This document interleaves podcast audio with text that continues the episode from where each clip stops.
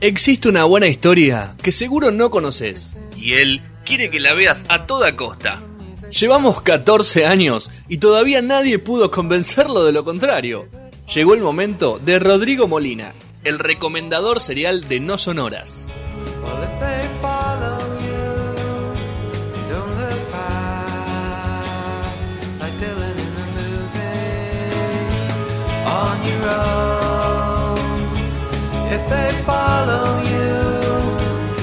Your money that they're after, boy, it's you.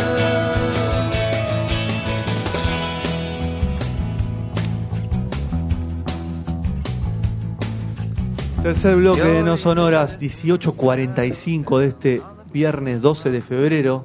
Lo tengo que saludar al señor Rodrigo Molina. ¿Cómo estás, Rodri? ¿Qué tal, qué tal, qué Uy, tal? ese pelo, Perdón. Pero está. ¿Sabe quién es? Es eh, Nico Cabré en Son Amores. es el pelo de Nicolás Cabré en Son Amores. Esa es mi teoría. Mi teoría. ¿Cómo estabas, Rodri? Bien, bien. ¿Sabes, ¿Sabes que estaba merendando, había terminado de trabajar y digo, ah, ¿qué hora salgo? Me fijo la villa, decía 19.45. Ajá. Quiero hacerle perdón, un- mala mía, sí, mala mía. estaba- una, una observación.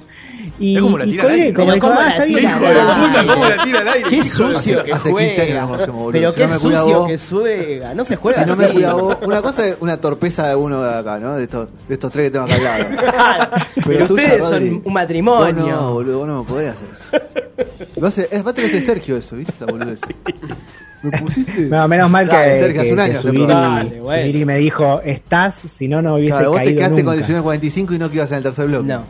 Te quedaste con Claro, claro. No, no, es que dije, ya está, estaba merendando, había terminado de laburar hace un rato, entonces dije, bueno, tengo tiempo. Y no, no había tiempo, No había pero no importa. eso. No importa. Estamos listos. El Pero igual. la, tiempo la se merienda, hace. puede, puede- ¿podés calentar la merienda y comer, tomarla en un rato? No, no, ya está, ya lo tomé. Ah, ok. Ya lo tomó. Estaba haciendo la sobremerienda. Ah, que no, queremos interrumpir ese momento. No, importante. sagrado. es Sí, muy sí. por eso también tiene, tiene ese cuerpo tan, eh, tan esculpido, porque él come a la hora Tal que hay que comer también. Claro. Cada tres Y- y horas hay que comer Y algo. desayuna, no como yo. Bueno, Rodri, ¿cómo se llama hoy la docuserie de la que vamos a hablar? Uy, qué, qué difícil, ¿no? Porque le han puesto un, un nombre así medio complicado. Porque todo el, todo el mundo lo conoce, lo va a conocer como la desaparición de Elisa Lam.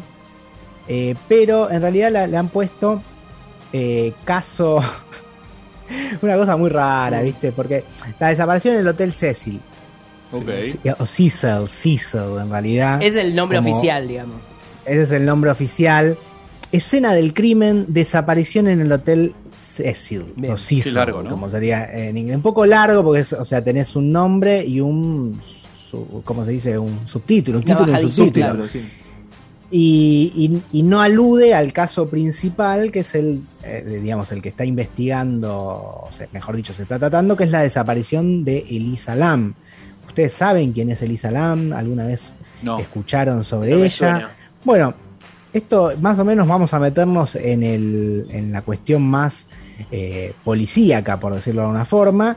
Esto fue en febrero de 2013, una estudiante de Vancouver se va de vacaciones a eh, California, ahí en Los Ángeles, y se hospeda en un hotel que ahora sabemos que es el Hotel Cecil, que está en un barrio no muy bueno de ahí de- del downtown de, de Los Ángeles. Y eh, un, un- un barrio, perdón, sí, no, el barrio y el hotel que está asociado, ¿se acuerdan el caso de la semana pasada? Sí, El, Sí. el de Richard el- Ramírez. El, Nice Talk- el de Richard Ramírez, el Nice Talker. Bueno, el, el Richard Ramírez se alojaba en ese hotel luego de hacer su. Hay una serie de hoteles sus- en Los Ángeles que tienen historias, ¿no? Como que es medio parte de, de un circuito turístico. Sí, de, por sí este es porque está en este lugar que llaman la Skid Row, que es como un lugar donde está lleno de homeless, donde está lleno de prostitutas, lleno de crímenes, lleno de, de lo peor de lo peor, es como el patio trasero, podríamos decir, de, de esta ciudad. Y bueno, es uno de los lugares con más po- pobreza de todo Estados Unidos, pero en su momento, en los años 20, fue como un lugar así eh, que iba para adelante. Pujante. Por eso tienen ho- hoteles eh, gigantes, o sea, por ejemplo, este ho- Hotel Cecil, un hotel de lujo en su momento, pero bueno, después fue venido a menos, empezó a, a ser utilizado por eh, gente que- con, que necesitaban viviendas sociales. Y bueno, una parte se alquilaba también como un hotel para turistas. Y bueno, y aquí cae en febrero del 2013 Lisa Lam y desaparece. Desaparece, la empiezan a buscar, a lo- faltan un- muchos días, eh, sin que ella tenga contacto con sus padres, así como que se la tragó la tierra. Pero empiezan a investigar la policía y sale un video que se hizo viralísimo por internet, que es ella, eh, digamos, entrando y saliendo de un ascensor, con movimientos un poco extraños, tratando de abrir y cerrar las puertas, tratando y el Como en una ascensor que actitud no de desesperación, ¿no? Parece el video. Ese video circuló mucho por Sí, YouTube sí. en una época. Circuló mucho por, la red, o sea, se hizo viral y parecía así, ella se movía como si estuviera siendo perseguida, tenía unos movimientos muy erráticos. Y bueno, obviamente todo eso, y por la vira- viralización de internet, hizo que todo el mundo quisiera saber qué le pasó a Lisa Lam. Lo que estoy, lo que estoy contando, esto para, no es para nada spoiler, es así se dio el caso y de ahí tenemos la serie, que a los 5, 6, perdón, a los 10 días aproximadamente, si mal no recuerdo, aparece el cuerpo de Lisa Lam en ese mismo hotel metida dentro de un tanque de agua del hotel, o sea, en la azotea, en el último piso, ahí había como tres o cuatro tanques de agua gigantes, y aparece el cuerpo de ella desnudo, ahí, lo descubren de casualidad. Y bueno, obviamente el misterio de qué le pasó a Elisa Lam, ¿Cómo llegó? fue asesinada, cómo llegó ahí, bueno, y todo un sinfín de, podríamos decir, de investigaciones de la policía, y también como este video se hizo muy viral, se hizo como una especie de, podríamos decir, un séquito de detectives eh, en línea, de gente que estaba muy interesada en este caso. Y esto es lo que va a analizar esta serie de cuatro episodios que podemos ver hoy en Netflix, que como dice, que tiene un nombre que no la nombra a ella, lo que me parece lo menos Mm. eh, marketinero del mundo, ¿no? Escena del crimen, desaparición en el Hotel eh, Cecil, me parece... Está muy mal, tendrían que haber puesto por lo menos la desaparición de Lisa Ann. El Claro. caso Lisa Lam. Claro.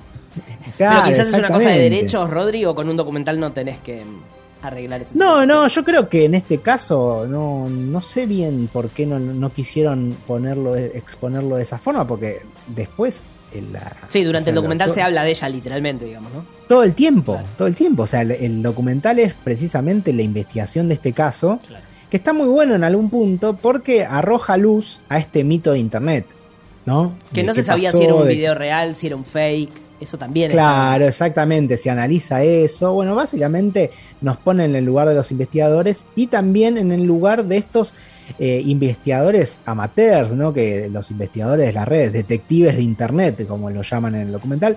La verdad que está interesante cómo, eh, cómo van surgiendo, digamos, pruebas de los dos lados, cómo todos de alguna forma intentan poner su granito de arena y también, como siempre, y sucede en todos estos casos, se embarra un poco la cancha, ¿no? Porque siempre eh, alguien, no es lo mismo la, la información que tiene la policía que la que tiene la, la información libre al público que sale en los medios, ¿viste? Siempre hay un contraste y bueno, muchos de estos investigadores de internet se agarran de lo que es público y bueno, embarran un poco la cancha sin creerlo, ¿no? No por, por cuestiones de maldad, sino sin creer por una cuestión de ignorancia y bueno, y ahí es donde esto se vuelve sumamente interesante. Me parece muy bueno el documental en sí mismo, para los que conocemos el caso creo que eh, está muy bien narrado y además eh, arroja, que, que es muy importante, arroja luz, arroja una verdad, una conclusión que es que mucha gente no la conoce y que se necesita para este tipo de cosas, para que esto deje de ser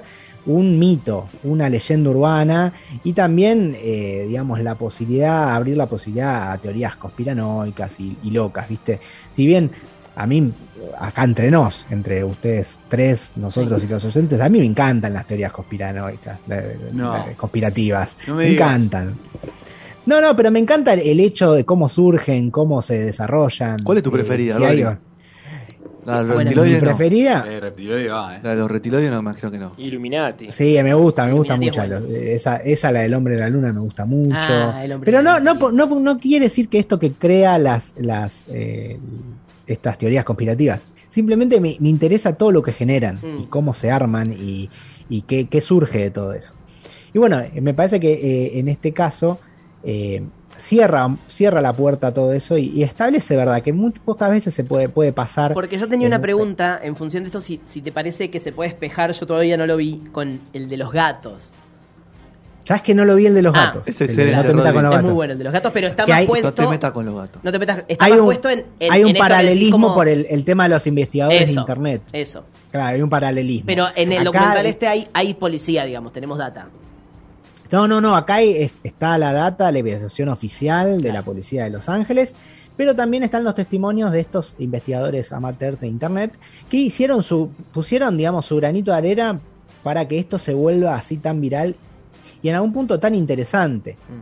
Tan interesante porque realmente esta chica Lisa Lam tenía una vida, eh, digamos, en, en internet.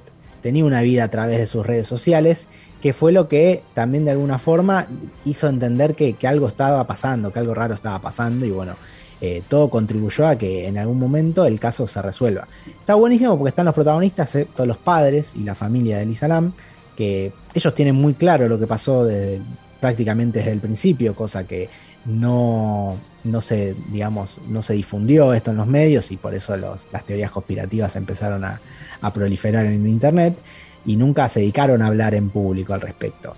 Y bueno, eh, el resto, bueno, es un poco de historia de este hotel, de, de esta ciudad, mejor dicho, del downtown ahí en Los Ángeles, de- del Skid Row, que es una de las ciudades, el lugar más pobre de los Estados Unidos y donde está lleno de gente que no, no tiene hogar. Y bueno, es como todo eso se va entrelazando y justo es un hotel que con todas sus historias tiene antecedentes de eh, asesinos seriales, eh, violaciones, suicidios, accidentes. Bueno, es una historia muy vasta en un lugar donde es propicio a que pasen cosas por el tipo de gente que lamentablemente vive en esas zonas. Pero hay gente que no tiene atención eh, psiquiátrica porque es pobre, gente que, que realmente la está pasando muy mal económicamente, adictos, gente que no le queda otra que, que cometer crímenes eh, para vivir. Entonces toda esta historia de alguna forma concatena y bueno, termina en, en esto mezclándose en, en- la historia de esta chica de Lisa Lam, que no tuvo nada que ver, digamos, es, es- es- es como un sinfín de, de- de casualidades que hacen que, que todo tenga un tinte más horroroso o más conspirativo para algunos.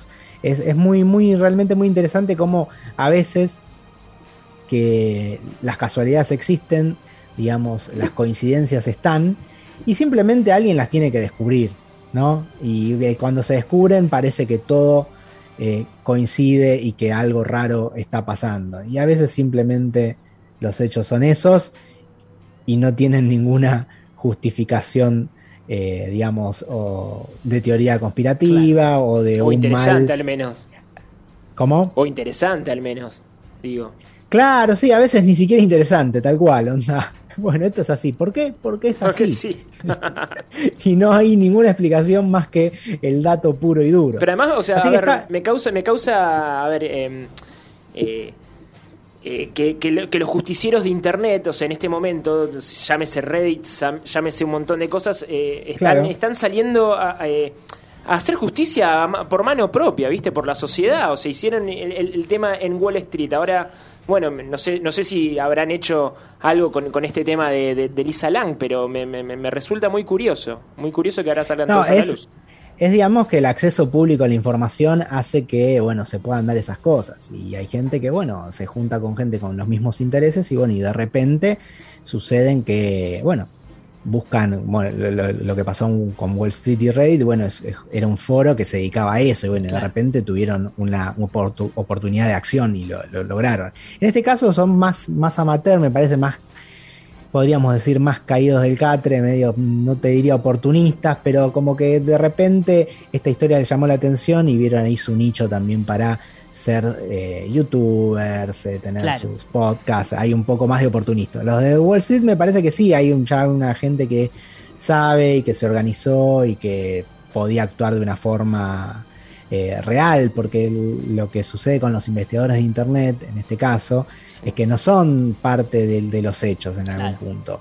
O sea, no, no pueden eh, estar ahí ayudando a la policía de Los Ángeles en, en un caso como este. Son, son outsiders, están ahí porque, bueno, porque la información en algún punto es pública y pueden acceder a, a ciertas cosas. En cambio, lo que pasó con Reddit eh, y con, sobre todo con la bolsa en las semanas pasadas, bueno, ellos eran parte realmente de, de lo que estaba sucediendo, era una parte importante. Pero bueno, sí, se ha democratizado todo hasta esto de los casos policiales. Así que bueno, estos son los tiempos que nos tocan vivir y está buenísimo porque de alguna forma esta serie pone un manto, te muestra todo este, este nuevo mundo, este, estas cosas que están sucediendo en, por lo- con los casos así policiales en la era de la internet. Y también eh, de alguna forma eh, te dice, bueno, sí, sí, pasa todo esto, pero a la vez también los hechos pueden ser estos y la cuestión es así, terminó siendo así. Y a veces por más ganas que tengan los conspiranoicos, la, la realidad supera a la ficción, o mejor dicho, le pone un punto final a la ficción. Así que yo lo recomiendo, está muy bueno, se lo, lo van a ver en, muy pronto, porque son cuatro capítulos de 50 minutos cada uno. Está muy bueno, está producido por Ron Howard, el gran, director de, cine eh, de Hollywood. Y la verdad que, bueno, como siempre digo, eh, las docuseries de, este tipo, de, crímenes, de, true crime, digamos, de Netflix, realmente siempre nos dejan eh, un, un sabor muy bueno en la boca. O sea, siempre son de muy, de, muy bueno para arriba. Así que a los que les gusta seguir con todas estas sagas, eh, se lo, lo tienen que ver. Está bueno si miran el de, el de Richard Ramírez, el que comentamos la semana pasada, el del eh, Night Stalker, y, eh, y este después de el escena del crimen, desaparición en el Hotel Cecil, porque de alguna forma las, historias, las historias suceden en el mismo lugar, en diferente tiempo, y bueno, en algún punto se están tocando. Así que, nada, se los recomiendo, véanlo, y después lo comentaremos y saquen sus propias conclusiones, aunque, como dije antes, acá se establece un punto final. Claro, Claro, no hay, no hay conclusión, pasó esto. claro, Fin. hay una explicación. Claro. Eh, Hay una explicación. Rodri, para cerrar la sección, eh, en el primer bloque eh, estabas tomando la merienda, seguro. Sí, estaba con el tema de la merienda. Eh, es muy sagrada, porque, no, porque Rodri, vos sabés qué hace. Hemos hecho, he- hemos hecho un featuring Mm. Para, para más adelante, para el mes de marzo, no sé cuándo Sí, se pueda. cuando ustedes quieran. eh, comentar una, la serie de Britney con Juan. Hacemos, un docu- eh, hacemos juntos el Una documental de Britney. reseña del documental de Por favor. Él te va a facilitar Eh, el Yo te voy a dar la clave de mi Hulu. Él te, faci- él te va a facilitar el contenido. Eso, eso te iba a decir. Yo te paso la clave de mi Tenés Hulu que lo- comprometerte a ver el contenido, obviamente. ¿Cuántos Obvio. capítulos son, Juan? Un, un capítulo. Un capítulo es un documental de una hora y pico. Ok. Una hora veinte. No, no, pero pasámelo, pasámelo Por ahora. supuesto, en un ratito te lo O sea, estoy. esta noche, te- ya- mañana está para grabarlo. ya, Mañana grabamos el podcast, Rodri. Dale. Mañana lo grabamos. Dale, dale. No, vamos a hacer así, lo voy a ver, pero hay que investigar un poco. Claro. Dale, Vamos dale. a, vamos Bueno, a vos ya de, tenés de- toda la de data. necesita constatar. investigar. No necesitas investigar más nada. Yo ¿no, siento que yo ya estoy de adentro del tema, ya sé lo, mi opinión. Ya odias sé a todo. Justin Timberlake. Lo odio a Justin Timberlake. No, no spoileé. No, no, sin spoilers. Hoy salió a hablar. ¿no? Hoy salió a hablar a pedir perdón tibio, tibio y tarde. Mira.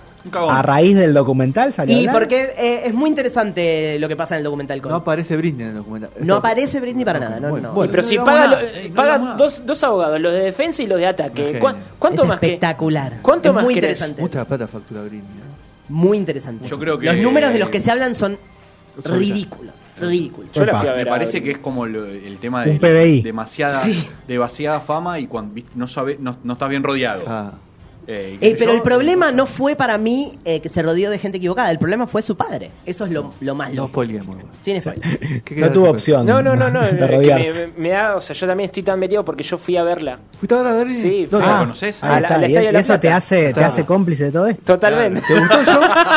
¿Te gustó el show? ¿Eh? No. No te gustó. Un desastre. Estaba medio floja ya. ¿no? Pero Qué bueno. duro, Bueno, qué duro. así ha No, pasado Crime no. Scene. eh, Netflix, docu-serie, cuatro capítulos.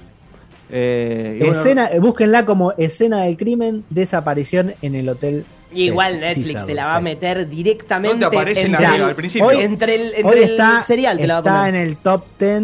Sí. a ver, no sé qué. Salió qué hace puesto, cinco ¿eh? minutos y ya la vio todo el mundo. Pagaren un poco, chicos. Se nota cuando la inflan tanto. Tremendo los bots. Disimulen notó, un ¿no? poco, pero Son como- disimulen son un peores que poco. los bots del destape. Son peores que los de, los de Navarro. Son peores. Todos los días es El tendencia Dara Navarro. argentino. El Dara Dara argentino. sí, que vio Jaula va a entender esto. Un abrazo grande, Rodri. ver. Descanse. Mira, está número 4, Ahí ¿eh? está. Número Ahí 4. está. Audio. Ahí está. Abrazo grande y buen fin de semana. Nos vemos, abrazo.